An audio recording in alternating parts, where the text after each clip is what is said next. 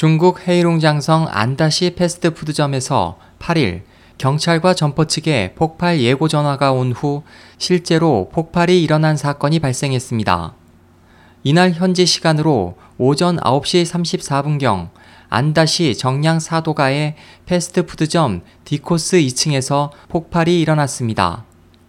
중국 언론에 따르면 당시 점포 내에는 여러 명의 손님이 있었으며 한 남성이 점포 내로 들어가 가방을 놔둔 채 급히 자리를 떠난 직후 점포 측은 매장에 폭발물이 있다는 전화를 받았습니다. 현장 목격자의 증언에 따르면 두 번의 큰 폭발음이 들렸고 그 충격으로 점포 유리창이 깨졌습니다. 현지 공안 당국도 5분 후 폭발이 일어난다는 예고 전화를 받았다고 밝혔습니다.